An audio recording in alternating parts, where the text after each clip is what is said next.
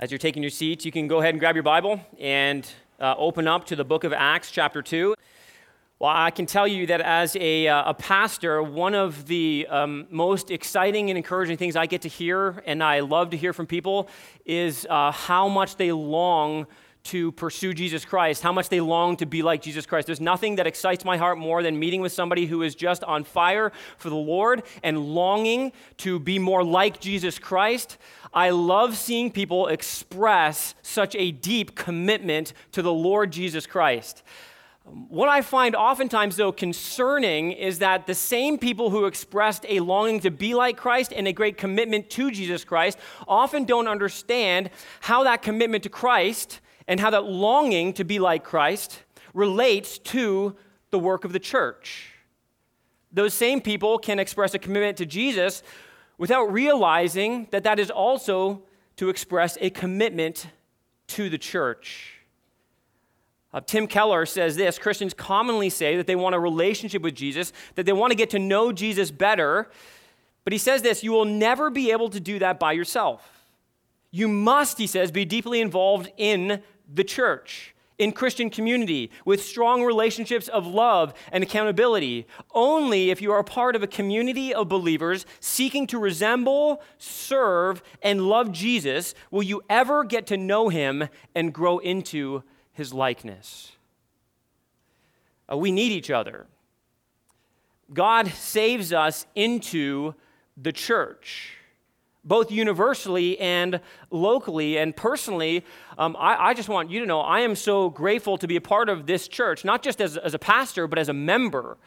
Um, to be blessed as a member of the local body that is here in this place, to be partners in ministry with each one of you who have committed to the same thing. Um, we are wrapping up this morning our series on the church, and I'm not sure if you've caught this or not, whether you've realized it or not, but over the last eight weeks, we have been um, endeavoring to make a case for church membership, for church commitment. Why?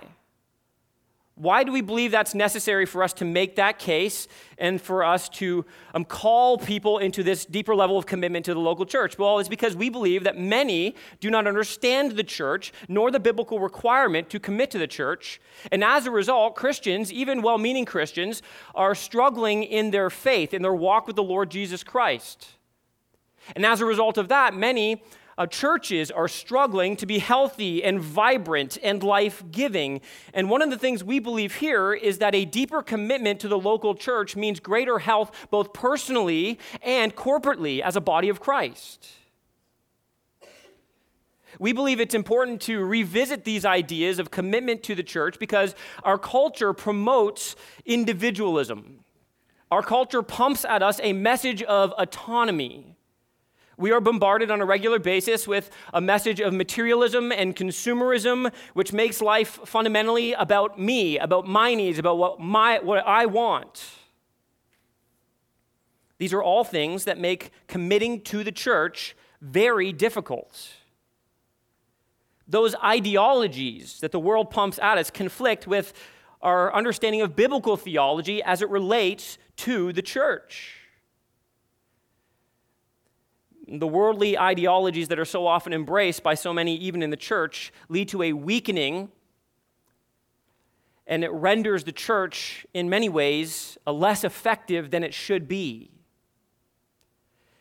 And here's the reality we believe this is important because we want to be a healthy people. We want to be strong, vibrant followers of Jesus Christ. We want to be a strong, vibrant, life giving community of faith. We want to see a church that more carefully and more helpfully displays the gospel of Jesus Christ and becomes then an attraction for people in the world. We want people to look at this community of faith and be able to say, that's what it means to know and to love God. I desperately need that. I desperately want that. We want to be a church that is on mission, advancing the gospel of Jesus Christ, seeing lost people saved, saved people matured, and matured people multiplied, all to the glory of God. This is the desire, this is the heartbeat of this church. This morning, uh, I hope to, um, if you haven't been already, persuade you about the importance of church membership. Or if you're already persuaded and already committed in this way, I hope to spur you on in that commitment. I hope to call you to excel still more in this commitment that you have made. I hope to call some of you this morning who maybe have been on the fence or maybe simply just by way of ignorance have not known of the importance of church membership to call you into church membership, to call you to a deeper level of commitment that will benefit you and benefit us as this local church, Redemption Church, here in the Durham region. So let me just put this before you first. What is a church member? Uh, I'll say it like this in just this one statement. A church member is someone who has formally committed themselves to a local church through the process put in place by the leadership and is faithfully fulfilling and enjoying the responsibilities and privileges of membership. Let me say that again. A church member is someone who has formally committed themselves to a local church through the process put in place by the leadership of the church and is faithfully fulfilling and enjoying the responsibilities and privileges of membership. So, I want to walk through that this morning by answering three questions and this is going to be a, a, different kind of message this morning. It's going to be a little bit more pastoral. It's not going to be as expositional as we're maybe used to around here, but it's going to be hopefully very helpful as we string together some scriptural uh, concepts and uh, principles and verses. Three questions that are going to drive us into a deeper commitment, a committed people. That's what we're after. The first one is this Is church membership actually biblical? That's a fair place to start.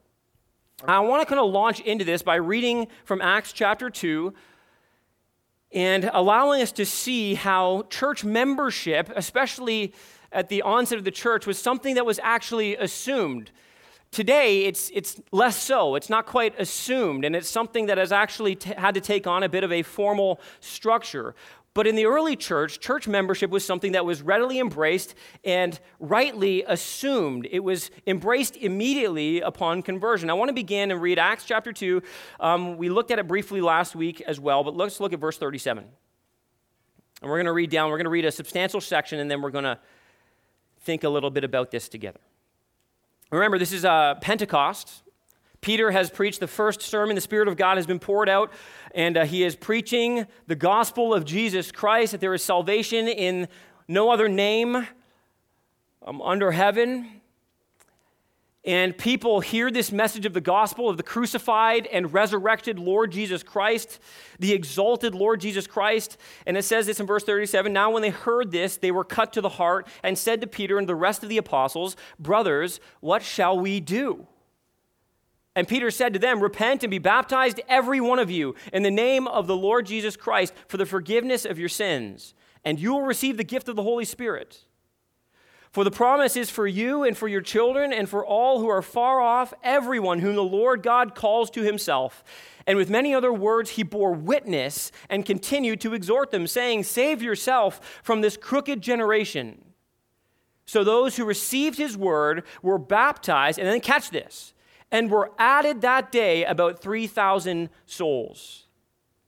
And I want you to notice how um, the writer of Acts, Luke, links directly into the life of the church. Right upon conversion, he goes right into the life of the church. This assumption that instantly they were added to the church, to the assembly and the gathering of believers. It says this, and they devoted themselves to the apostles' teaching and the fellowship to the breaking of bread and the prayers, and awe came upon every soul, and many wonders and signs were being done through the apostles, and all who believed were together and had all things in common, and they were selling their possessions and belongings and distributing the proceeds to all as they had need.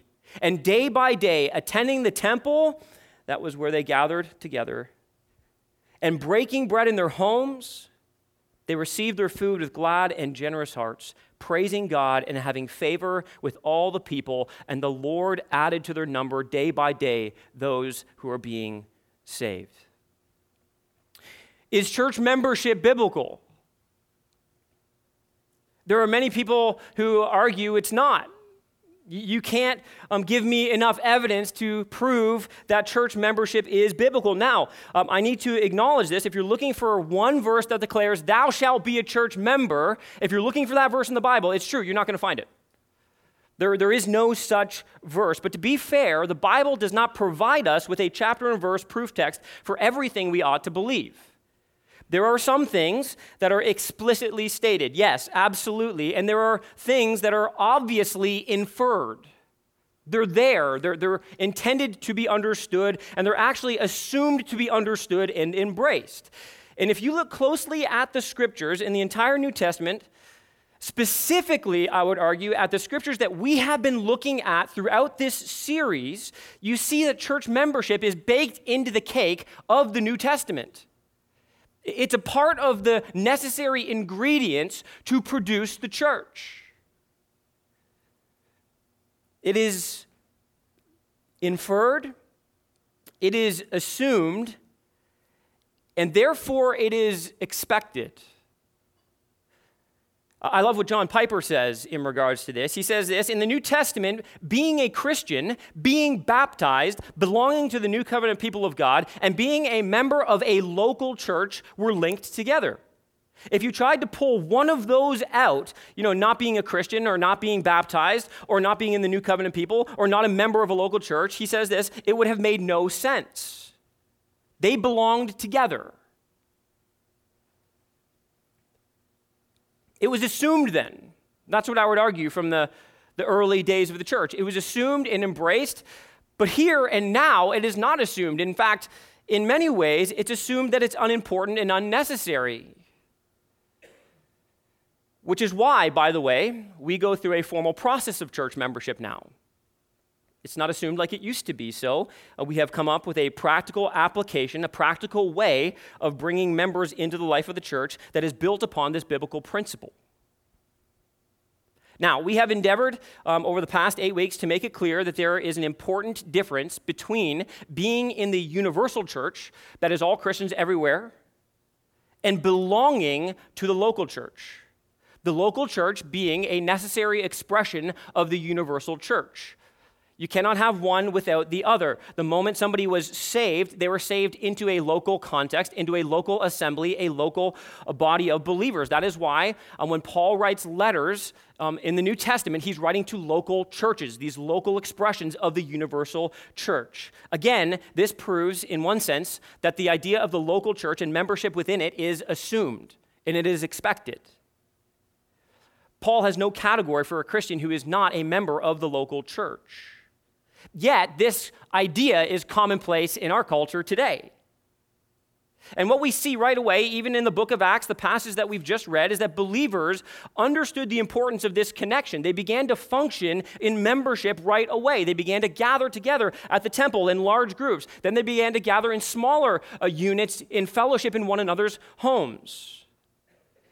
This, in many ways, is why we pattern our church of the way we do. It's patterned after what they did in Acts. We gather together, and then throughout the week, we break apart into smaller groups to enjoy fellowship and community and encouraging one another all the more until the day draws near. Both belong together, both are aspects of what it means to be a member of the local church. Now, everything we've gone through in this series only works. Here's the argument I want to make today. Part of the argument. Everything we've looked at over the last eight weeks only works with church membership. The things that we have looked at do not work if we do not embrace this concept of official formal church membership. So here's what I want to do I just want to review where we've been. So for some of you, you've been here the whole time. This is going to be a helpful summary of what we've gone through, and I hope this helps to kind of pull this thread of membership kind of around all of these different concepts we've looked at. For some of you, maybe you're here today for the first time. Uh, maybe you've been here um, sporadically throughout the last seven to eight weeks. That's okay. My hope is that we're just going to really quickly recap and bring you into kind of where we've been and why this is so critical for us to understand when it comes to commitment to the local church by way of membership. So, we began kicking off the series by talking about the church as a kingdom people. Pastor Brian kicked off the series in Colossians chapter 1. And in Colossians chapter 1, we were reminded that we, were, we have been um, saved and transferred from the kingdom or domain of darkness, sorry, into the kingdom of his beloved Son. So, instantly, right out the gates, we saw that there is a king who is removing people from one recognized kingdom or domain and transferring them into another. There are only two kingdoms in this world it's the kingdom of Satan, and there's the kingdom of God. And God is removing people from the kingdom of Satan, He's transferring them into the kingdom of His beloved Son. And that kingdom finds its expression here and now in the local church. The embassy of the kingdom resides here. This is kingdom soil, so to speak, and it is prefiguring what is still yet to come the final, full expression of the kingdom of God when Jesus Christ will come again in person and rule and reign physically upon the earth. This here, listen, is a glimpse of that reality.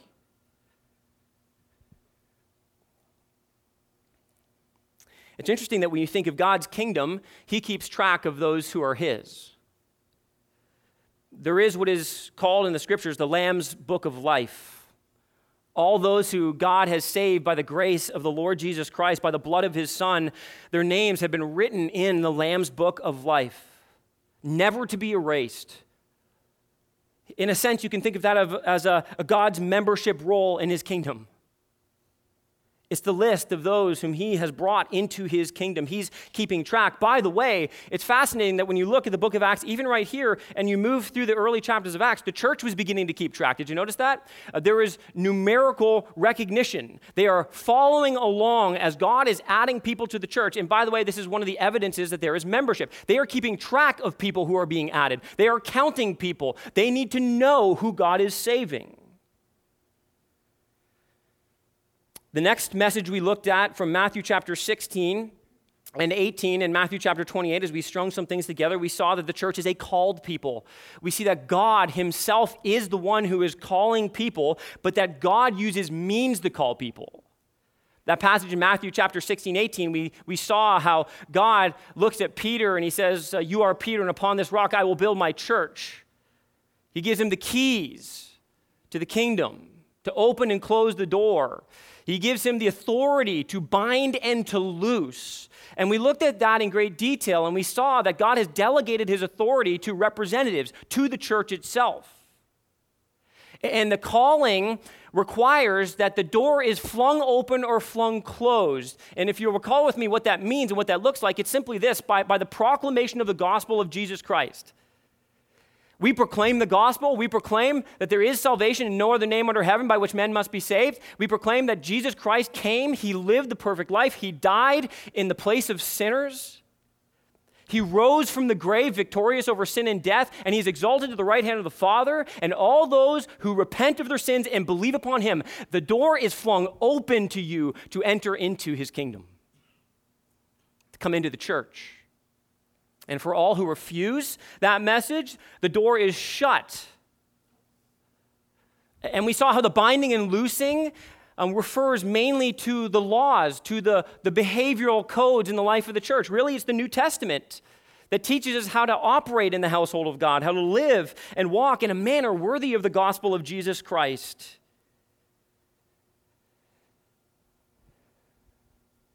The church is a called people given the authority to determine who's in and out. I want you just to hear that language. There is a boundary line drawn and an authority given to make that uh, affirmation and determination.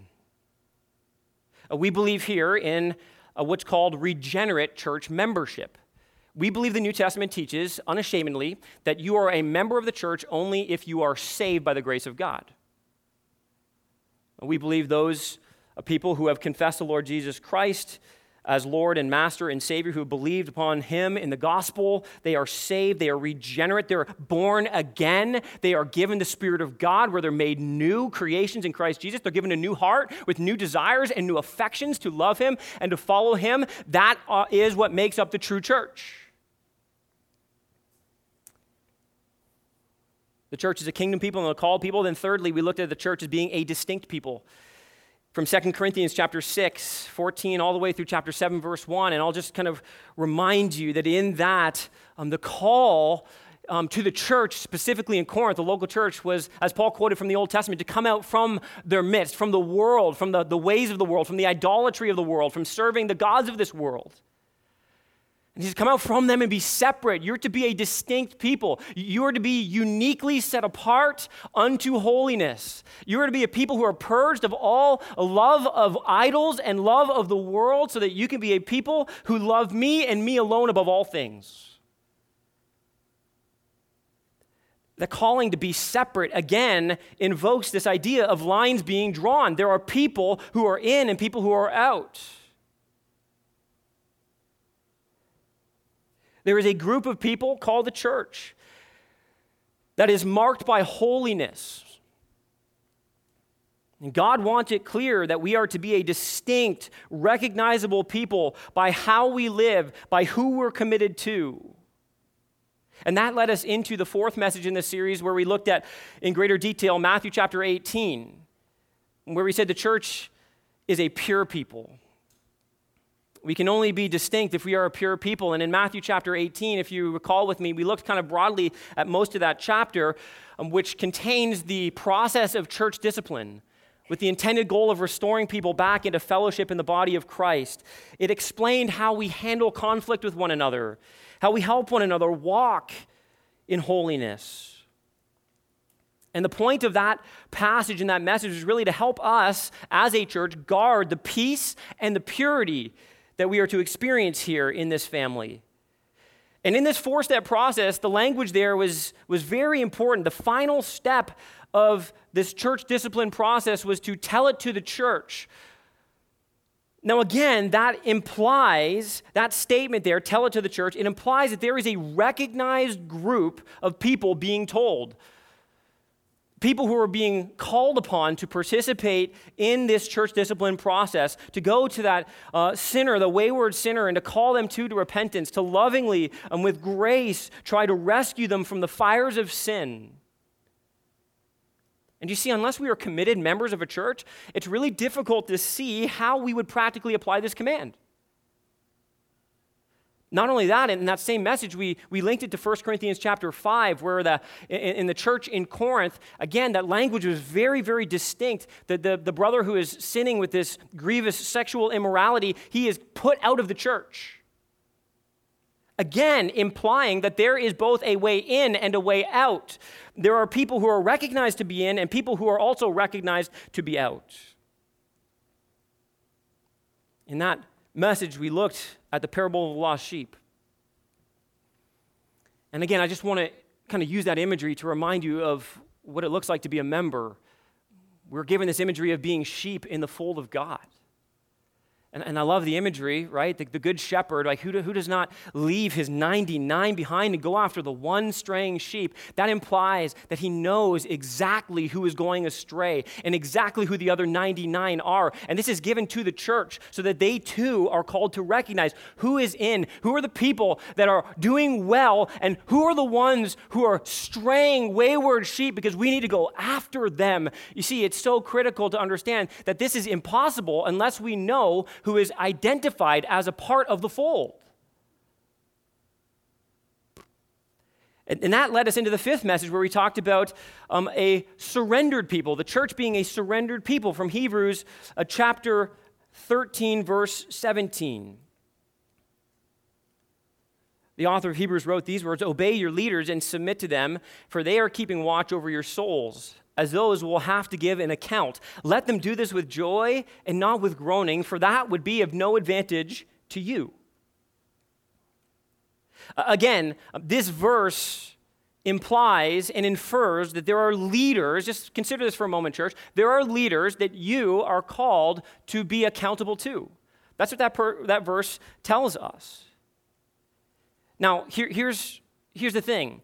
In our culture, it's very common to church hop not just church shop. I'm good with church shopping. Look, it's, it's right and good to go visit churches when you're exploring um, churches and trying to figure out where you're going to call home. You got to church shop. You got to go and visit. You got to ask questions. You got to be very careful and selective. You got to evaluate and examine. You got to do the hard work. I respect that. People come here and they do that. They want to meet with me. They want to talk with me. They want to come to discover redemption after the service and they want to hear about who we are. That is all right and good. The problem in our culture is this people get used to church hopping. They jump from church to church. They show no commitment to one particular local gathering. They're in, they're out, they're doing a kind of circuit. Now, if we hop from church to church or refuse to join a church, here's the question How will we ultimately obey this verse to submit and obey our leaders? How can you do that? It's absolutely impossible because you actually have no recognized leaders in your life. You have made that very clear. In fact, um, interestingly, not long ago, one of our elders was meeting with an individual, trying to shepherd them out of some pretty serious sin. And when they heard a bunch of things they didn't like and they didn't want, you want to know what the response was? Well, you know what? I'm not a member. That was a statement being made to declare, I actually don't have to listen to you. You're not officially my leader. I have not submitted myself to your leadership in any formal way. And you want to know what the truth is? That was absolutely true. It's a sad reality. It was a terrible response, but it is absolutely true. And you want to know what my concern is? Is that there are many, not all, but there are many who refuse to formally, listen, become a member of a church because they do not want that kind of accountability. They want to be able to say when they are pushed, when they are challenged, when they are confronted, when they are rebuked or corrected in their sin, they want to be able to say, You're not the boss of me.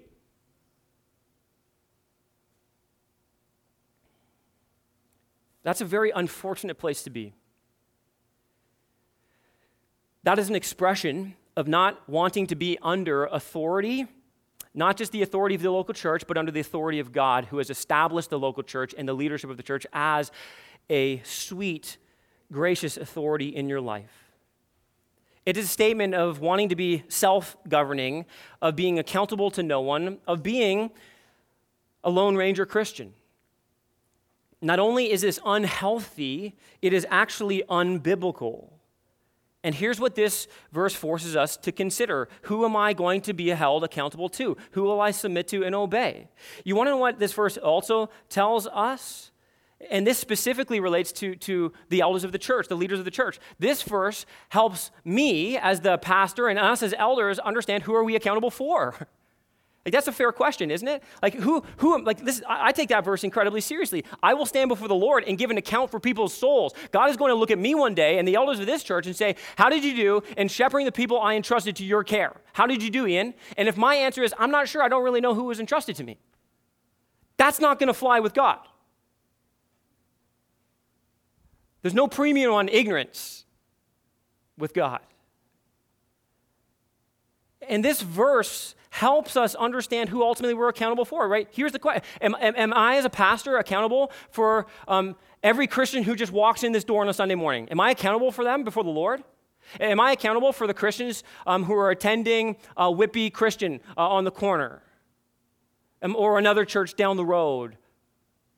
Or another church across the world. Am I accountable for those people? You know, what the answer is no, no. So, so it's imperative that we know who we're accountable for as leaders and who we're not. And the answer is this church membership.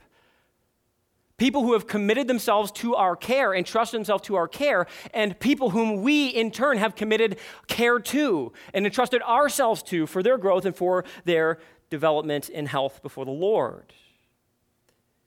1 Peter 5 makes this abundantly clear, where Peter says to the elders to shepherd the flock of God, listen, among you. We are to care for specific people, those who have committed to this local church through membership. We then looked at what it means to be a mobilized people, the church, a mobilized people. We looked at the entire chapter of 1 Timothy chapter uh, 3. And we broke that down into its kind of sections uh, elders, deacons, and then um, the church or, or the family or members or the congregation. And what we saw there was that God had actually um, given to us um, institutional organization, structure that is given to the church. And this, by the way, infers this need for membership. You can't mobilize and organize what you don't know and who have not been committed. The verse implies that we know who are the elders, who are the deacons, and therefore who are the rest of the church. Specific people called to lead specific churches, specific people called to be truly known, like this passage requires. This suggests to us and infers for us a clear commitment to the local church there is lots more evidence of this kind of thinking and, language in the New Testament. One other quick example 1 Timothy 5, verses 3 all the way through 15. In this text, it gives us the criteria for who would qualify as a widow that will receive care from the church. There's a, a widow's enrollment, so to speak. And, the verse in, in 1 Timothy 5 9 says this Let a widow be enrolled if she is not less than 60 years of age, having been the wife of one husband. My, my point is simply this they knew how to evaluate who was in their church, and in fact, they were creating sublists of people within their church who were actively a part of their local family and met certain criteria. The local church in Ephesus and, and every church thereafter was called to be organized, mobilized, healthy structure which only works with healthy commitment through membership. And then we looked at what it means to be a contributing people. A contributing people. We looked at 1 Corinthians chapter 12, verses 12 through 27, which was a powerful reminder that the church needs to be a people who are committed because each person has been uniquely called into this family gifted by God and placed specifically into the church for its greater good. The person who is not committed and serving the body, um, therefore, is not being used in the way that God intended. You say, what happens if I don't use my spiritual gifts and I don't serve the body? Here's what happens you spiritually shrivel. You will. It's, it's inevitable. If you're not serving in the church, you need to understand this. You can be doing a lot of other good things spiritually, but if you remove this piece, you will spiritually shrivel because everything else you're doing in your spiritual life becomes prim- primarily about you. Serving the body is a perpetual reminder that it's not just about you. And stripping self centeredness and self obsession out of the picture always leads to greater growth. Always. Getting your mind off of self, putting it back on Jesus, and putting it on others is the sweet picture of the gospel that leads to greater gospel growth. Here's what also happens if you're not serving in the body the entire body suffers. We're weaker because of it. We're, we're, we're less equipped because you won't participate. We're not as healthy as we could be. We're less mature because you're not being used in the way God has designed you to to help build up the body of Christ towards maturity. And that led us into last week, finally, um, looking at the church as a visible people looking at the two ordinances that have been given by God. Ordinances simply means ordained by God. Two practices ordained by God Himself. Romans chapter 6, we looked at baptism, the entrance into the body of Christ, into a relationship with God. And then 1 Corinthians 11, this ongoing maintenance of our relationship and fellowship with one another and with the God who saved us. We saw how these ordinances make the gospel visible, but they also make us visible and they make our God visible to the world. And we looked in depth last week on how God wants to make it clear who is in and who is out. He's given visible signs to make this clear. And by the way, it's more, like, more than likely that baptism in the early church was actually tied directly to the understanding of membership, of entering into the family of God. That's why baptism was the immediate response of those who were saved. That is certainly the way the early church began to function.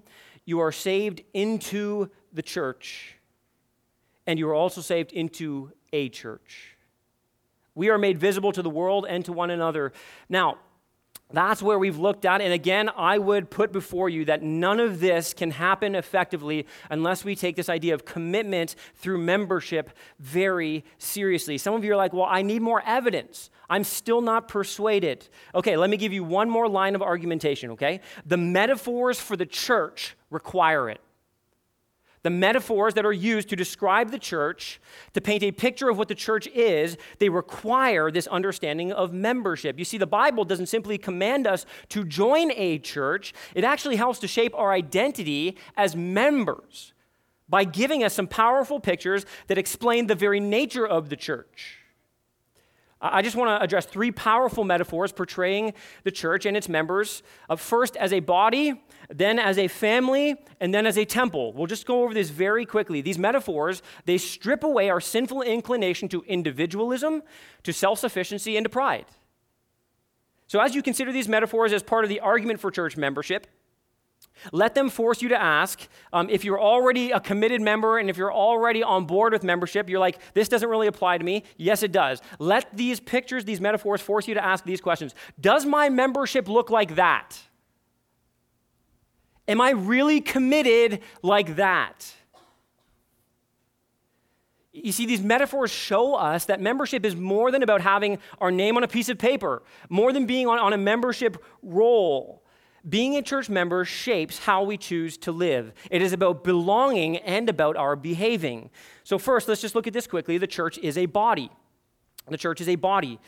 Um, Pastor Brian looked at 1 Corinthians chapter 12. Let me just put this verse on the screen, uh, a, a, reminder of this metaphor. Um, now you are the body of Christ and individually members of it. Now, just kind of lock that verse into your mind for a moment. You see, a Christian is like, according to 1 Corinthians chapter 12, if you go through the entire passage, um, it describes the body and members of the body, and it describes a Christian like a hand or a foot or a toe. And you can, you can kind of expand this metaphor to include other aspects of the body, like an artery or a kidney or any other part that you can think of. You see, we're only healthful, healthy and useful if we're in the body.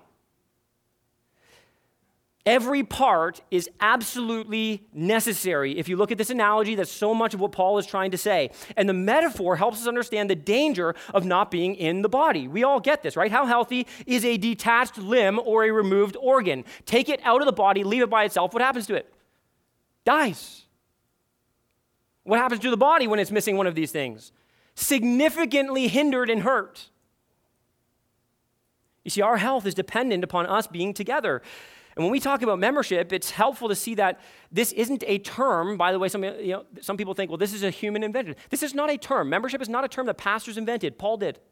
Five times in 1 Corinthians 12, he uses this word, a member of the body. And this does not speak in this context about being a member of the universal church. This is speaking specifically about what it means to be a member of a local church, a committed member in the body of Christ.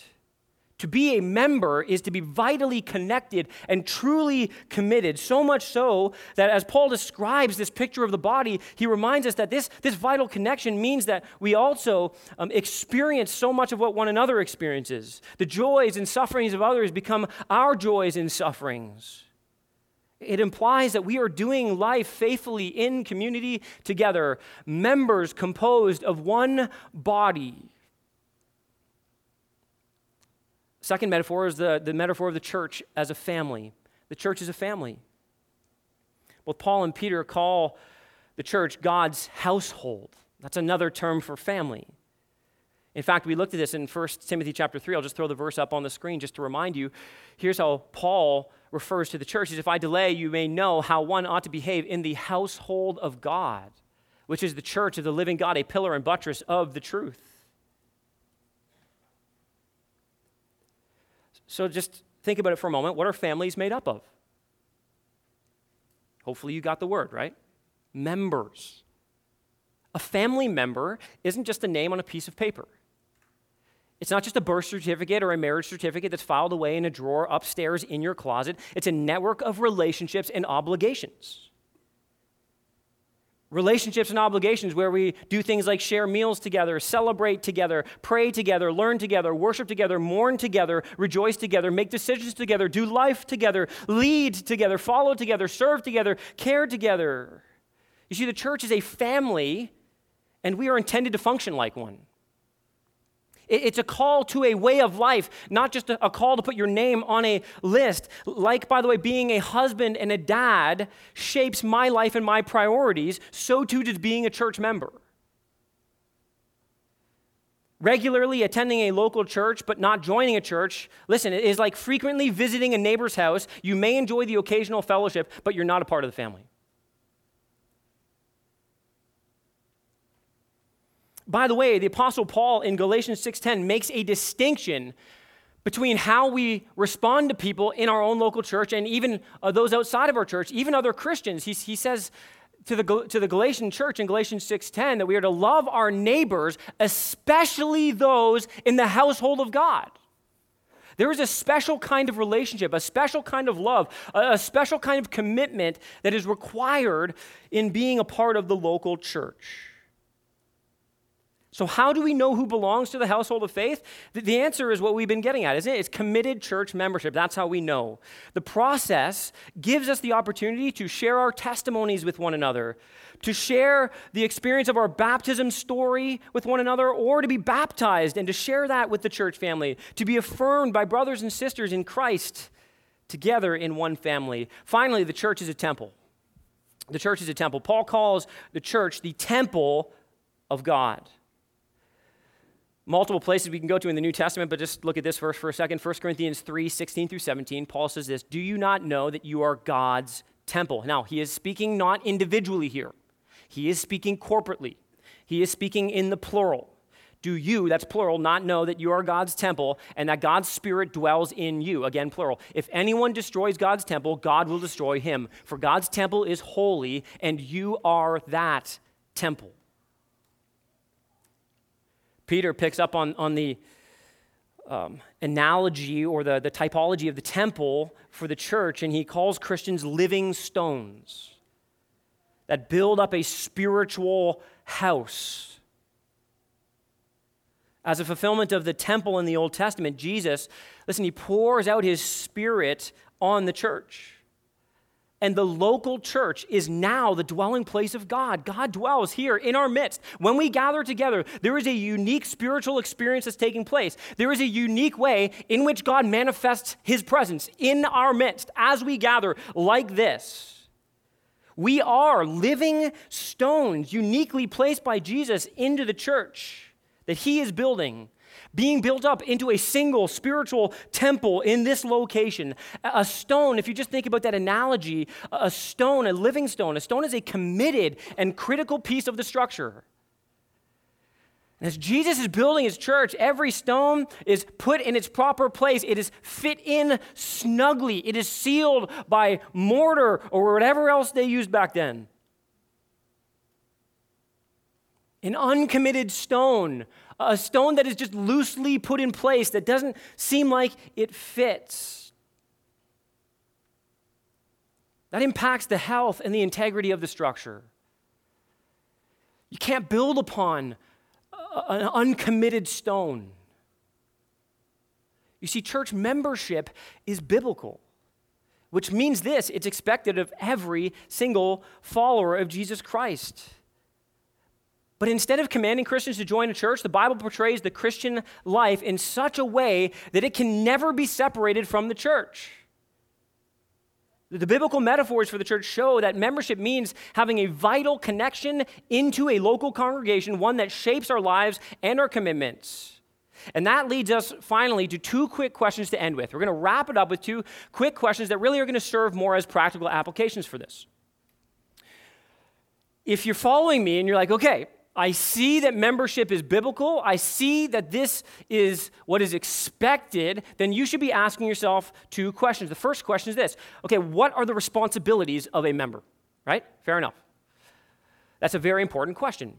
If I am going to commit myself to the local church and they're going to commit themselves to me, what are the responsibilities that I am willingly and joyfully taking upon myself?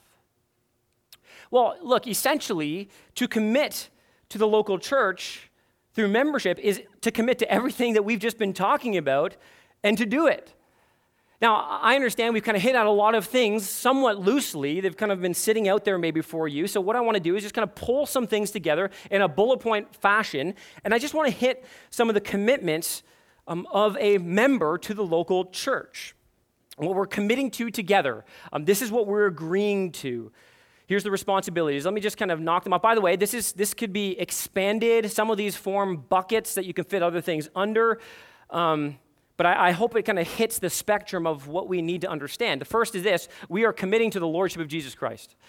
Uh, especially when you commit to the local church here, you have to understand that we believe so strongly in the Lordship of Jesus Christ. It goes back to the very first message. We believe Jesus is King.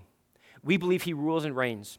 We believe he is Lord. We believe he is master. We believe we are required then, as we are saved by his grace, we are saved as servants of his. He is our Lord, which means this we submit to him in everything. Amen? Okay, that's the first commitment. If you lose that, you lose everything. Nothing else matters unless you get that one. Nothing. And, and, naturally, kind of flowing out of that is this idea um, you're, or we are committing to the authority of God's word. We believe that the king speaks to us by his spirit and through his word. He is not silent. He has made clear who he is, he has made clear who we are, he has made clear who we are to be and how we are to be it. He gives us everything we need, Peter says, for life and godliness. Everything we need found right here. The Word of God is at the heart of everything we do because it is the place where we go to to submit ourselves to the Lordship of Jesus Christ. It's a call to a life of obedience. You're committing. We're committing. We're committing to be an obedient people, to live lives as an act of worship unto God. Romans chapter 12, 1 and 2. The, the next thing we're committing to corporately together is this to proclaim Christ the proclamation of Christ. We believe we are saved for a reason, and that is not to keep silent about the God who has saved us and about the gospel we believe. You say, well, is this just for some people um, to proclaim the gospel? No, it is for everybody. Well, do I actually have to use words to do this, or can I just use my life to, to witness to people? Listen, you cannot separate the idea of witness from the words of your mouth. It is both the way you live and the words you speak, the gospel of Jesus Christ, that God will use by His Spirit and by His grace to draw people to Himself. The very first call of the church was this, and you shall be my witness. That is the call that, and the commitment that we are making together. The next thing here is this that we are called together to be in submission to leadership. Again, we've looked at this, Hebrews 13, 17, to obey and to submit to your leaders. I mean, there's so many passages that deal with um, the leaders of the church and how God has graciously given them. I understand some of you have been abused by leadership in the church. I understand that leadership is not perfect. Um, we're not talking about, about a perfect leadership. We're not saying that leadership is beyond the scope of correction and rebuke. They absolutely are. We are. But you have to recognize what the Word of God says. For they are keeping watch over your soul as those who will have to give an account. Let the leadership do this without grumbling and complaining, for that is of no advantage to you. Don't make it hard on the leadership to lead you. Submit willingly, joyfully. The third, the fourth, the fifth. Sorry, we're going to get there. I should have numbered these. They're just bullet points in my notes, too. Uh, the, next, the next thing is uh, uh, we are committing to our personal pursuit of Jesus. You're committing to take your walk with the Lord seriously. You're committing to pursue the Lord in your own personal spiritual disciplines. You're committing to do that faithfully. We're committing to try and give you the tools to do that. That's why we're doing what we're doing, by the way, in small groups. We want to help you do this better. We want to see you thrive personally in your walk with the Lord. We want to see your ability to know the Word, to handle the Word, to love the Word, to obey the Word, grow and grow and grow so that you are a Christian who is feeding themselves regularly, daily on the Word of God on the means of grace, through prayer, through meditation on the scriptures, through the memorization of scriptures, through all the means of grace that God has given us. Our personal pursuit of Jesus should be the echo of the Apostle Paul in Philippians 3 that I may know him. The next thing that we are committing to together is to be a community that pursues Jesus. Not just personally, but corporately, in community, that we're committing to do this together in the context of relationship. As we saw in Acts chapter 2, the believers understood this right away. They couldn't do this on their own. They needed to, to get together often. They needed to be in the Word together. They needed to do church together, life together. They needed to pursue Jesus together. This happens in, in a couple different contexts, but the main context is like this right here. It is so awesome to be preaching this message and to see this place full, by the way. Because the word of God says, and let us consider how to stir up one another to love and good works. Listen to this, Hebrews 10:25, not neglecting to meet together, as is the habit of some, but encouraging one another all the more as you see the day drawing near. Can I just tell you? I mean, I, I, I sat here, I, I just, that final song that we sang, first of all, the worship this morning was just incredible. And to sit on the front row and to hear the voices of you singing behind me, I mean, I'm, I'm telling you, in that moment, I was so blessed that I was here with you, not neglecting to meet together with you, because the encouragement that took place in that moment from my heart and from my soul was beyond what I can describe to you with words. It is so sweet to be together, and this is the way God designed it. And if you like being alone more than you like being with the body of Christ, I've said this before, and let me say it again you are not going to like heaven very much at all.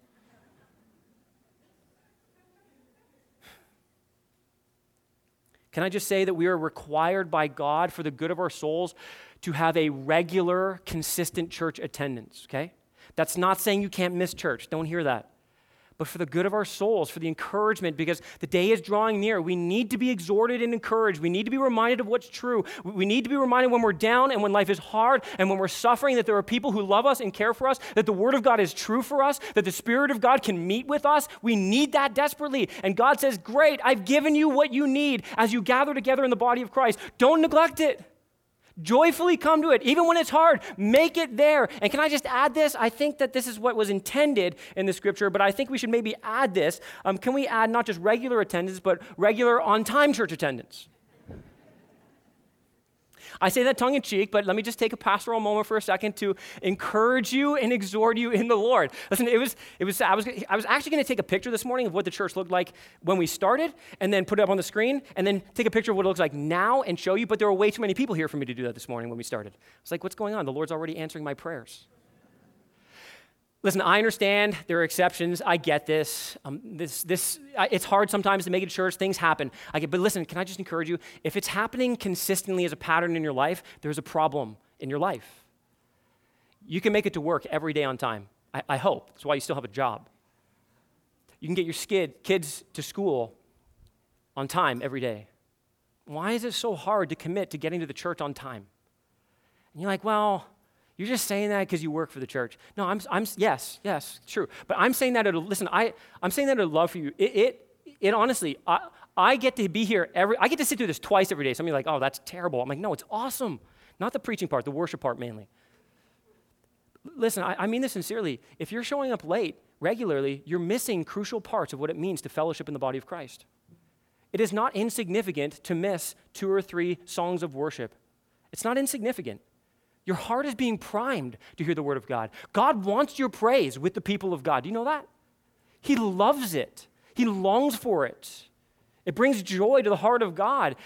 And we are blessed because of it. Some of you don't even know what I'm talking about, about being blessed by the worship this morning, because you weren't here for it yet. Like, I want you here. I want you to experience it. It's so awesome. So, all right, enough about that. You're like, please move on. All right, here's what else we're committing to discipleship. For the, by the way, for the 10 of you who show up faithfully on time, thank you. I know this for sure. The worship team appreciates it, okay? They suffer the most. You know what it's like to stand up in front of everybody and say, okay, come on, everybody, let's stand and worship together, and there's 10 people? It's hard. We're committing to discipleship. Again, this goes back to the regular meeting and fellowship with one another to actively engage in discipleship relationships. For us, in this context, it means primarily in our small group ministry. This is where uh, discipleship primarily happens. It's not the only place, but is one of the key places. You're agreeing to say, I will be a part of the discipleship process in the life of this church. I will gladly, willfully, joyfully participate so that I can grow as a follower of Jesus Christ. The, third, the next thing you're, um, I keep wanting to say third thing. The next thing you are committing to is this the discipline process. You're like, well, that's why I'm not becoming a member. you need to rethink that. Um, here's the responsibility of members you agree to participate in winning others back to Jesus Christ when they're straying. And you agree, listen, this is very important. You need to understand this. When you become a member here, here's what you're agreeing to you're agreeing to allow the body of Christ to pursue you if you are the straying sheep. You're agreeing to it for the good of your soul. And you would do well to embrace that as an act of God's kindness and grace in your life and not resist it and flee from it. Three more, really quickly. You're committing to serving. You're committing to serving. With the gifts that God has given to you and where there's a need, you are saying, I will serve this body of believers, this local church. You see, a, family does the jobs that need to be done, okay? This is true in my house. I hope it's true in yours. Not always the jobs that we want to do. Because some of you, I, well, you say, why do you say that? Well, some of you are on the fence about serving, and you're simply going like, ah, I'll serve where I'm gifted. If that's your mentality, you just significantly limited the way you can serve the body of Christ. We encourage you serve where you're gifted, but we also need to say to one another, listen, when there's a need, we need to meet it. We need to get after it. And, and too often, listen, so many of you are serving so faithfully. There are, let me just say this very clearly. There are way too many of you doing way too much, and way too many of you doing way too little. And the balance is not proportional, okay? It's not. Some of you are burning out. You need the rest of you who aren't serving, just hear this as a gentle and loving rebuke. There are people who are burning out because they're serving in four or five different ministries. They're nonstop on the go for this church, for you, serving you, loving you, caring for you. There are people who get here super early and you say, Where are the greatest needs in the life of this church? Right now, let me just be very, very clear with this right now. Right now, setup and teardown is one of the greatest needs we have in the life of this church. There are people who are getting here and slugging away. Set, listen, we wouldn't do this. We couldn't do this if it wasn't for them. We wouldn't have a place to come and sit and worship. And, and I just need to encourage some of you. You need to step, there's a need. You're like, well, I'm not gifted in setting up chairs. Nobody is, okay? But we are needed. You're absolutely needed. So if you're an able bodied human being, you should be thinking to myself, okay, maybe I should serve. I, I, guess I have a responsibility. If you're a member of this church and you're not serving, listen, you're not fulfilling your obligations to the body of Christ, and you need to start jumping in and doing that. Here's the second place we need help. You know where I'm going to say, aren't you? I don't even say it. Go down to the hallway down there and sign up, get involved. If you have kids in there and you've never served in the children's ministry, can I just say to you, now is the time to start. Now. I'm dead serious. You're like, well, I'm a man. Good. We need men to serve there. Now, if everybody who had kids in the children's ministry committed to serving, guess what? You'd be serving maybe once a month. But because so few people are serving, man, we have people serving so frequently, there's people who are missing service. That's not okay. Would we agree with that? That's not okay. We need to serve one another. We need to relieve some people who have been so faithful for so long. If you're not involved, you need to get involved. And here's an, another way, last, second last way, uh, giving. You're committing to give and to financially support the work of the ministry in this church. You're committed to, to give a portion of what God has given to you. And here's what the Bible calls you generous, sacrificial, cheerful giving. All of us are called to give and participate. I'm so grateful for the way that so many of you are stepping up and meeting the needs of this church, and also the way that you've responded to the, the Yash call uh, to give there. By the way, that's still open. We still need more money, they still need more money. Give faithfully and generously and reap what you sow. See how the Lord blesses as you give, even sometimes beyond what you think you can give. Trusting the Lord and giving because God first gave Himself to you. Here's the last thing you're committing to pray to pray. In fact, in Hebrews chapter uh, 13, verse 18, following the passage on obeying and submitting to your leaders, you want to know what it says to the church family? It says, and pray for them. Pray. Not just for the leaders, by the way, um, we need men everywhere to lift up holy hands in prayer, First Thessalonians says. We need men to set the pace in this, and we need women who are going to come alongside and continue to pray and get on their face before the Lord. You should be a praying people. And let me just encourage you, not just personally, but corporately. If you're a member of this church, you should be making every effort to get out to our corporate prayer meetings. This isn't making it law. This is just simply making it a sweet and incredible responsibility that God has given you to gather with the people of God, to petition Him together, and to see God work in power. All right, Ian, you said you had two final questions. I do. So you have the responsibilities. Hopefully that's clear what it means to be a member. Here's the next question What are the rights of members? You're like, okay, I get I have responsibilities. What do I get out of this deal, right?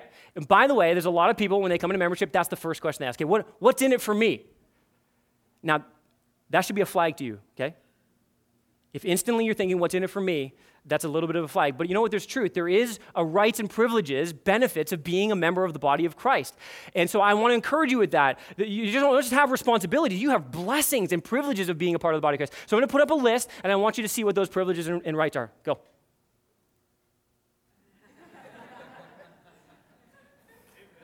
Amen. Here's the problem so often we look at the responsibilities of membership as simply a duty, and we do them with drudgery in our hearts instead of seeing these things as a gift from God and a privilege and a blessing to be a part of. In church, you get to. You are privileged to bow the knee under the lordship of Jesus Christ. You are getting to and allowed to, by the grace of God and the power of the Holy Spirit, to submit yourselves to the authority of God's word. You get to be a proclaimer of the gospel of Jesus Christ. You get to submit to people who are going to care for you and lovingly shepherd your soul. You get to personally grow in your pursuit of Jesus Christ. You get the blessing and privilege of being a part of a community who is going to spur you on to love and good deeds and to further pursue Jesus Christ. You get the privilege and blessings of being a discipleship relationships that are going to sharpen you just like iron sharpens iron. You get the best privilege of all to be disciplined in the gracious way that God has allowed. If you are straying and walking off the path of righteousness, God lovingly calls you back on to the path. You get the privilege of serving in the local church, of using the gifts that God has given you, of believing and practicing that it is better to give than it is to receive. You get the gift of giving financially to the work of the gospel and the kingdom of God. You get the privilege of praying and uniting your hearts with the people of God to the very will of God, to see the plan of God unfold in your very midst. It's a privilege and a blessing.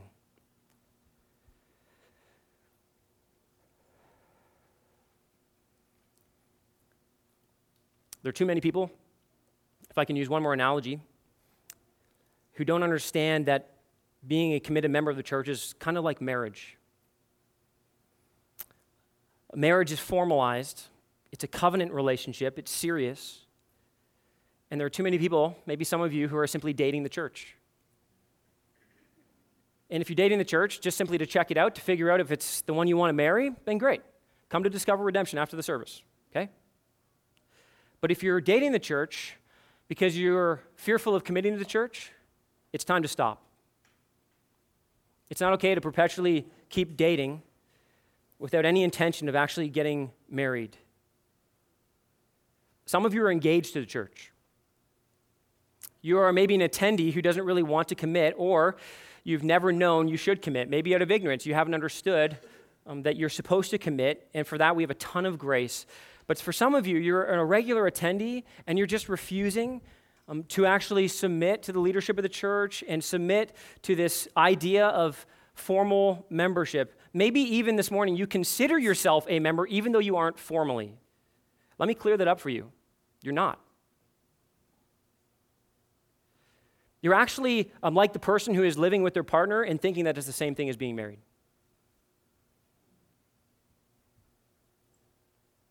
In other words, you want all the benefits of marriage without any of the responsibility and accountability. That's not a sign, and by the way, this is the same in that marriage relationship, that, that spousal relationship. It's, it's not a sign of your love for the church, it's more of a sign of a lack of love for the church. It's a sign of your love for yourself and your own autonomy. You're leaving yourself an easy out.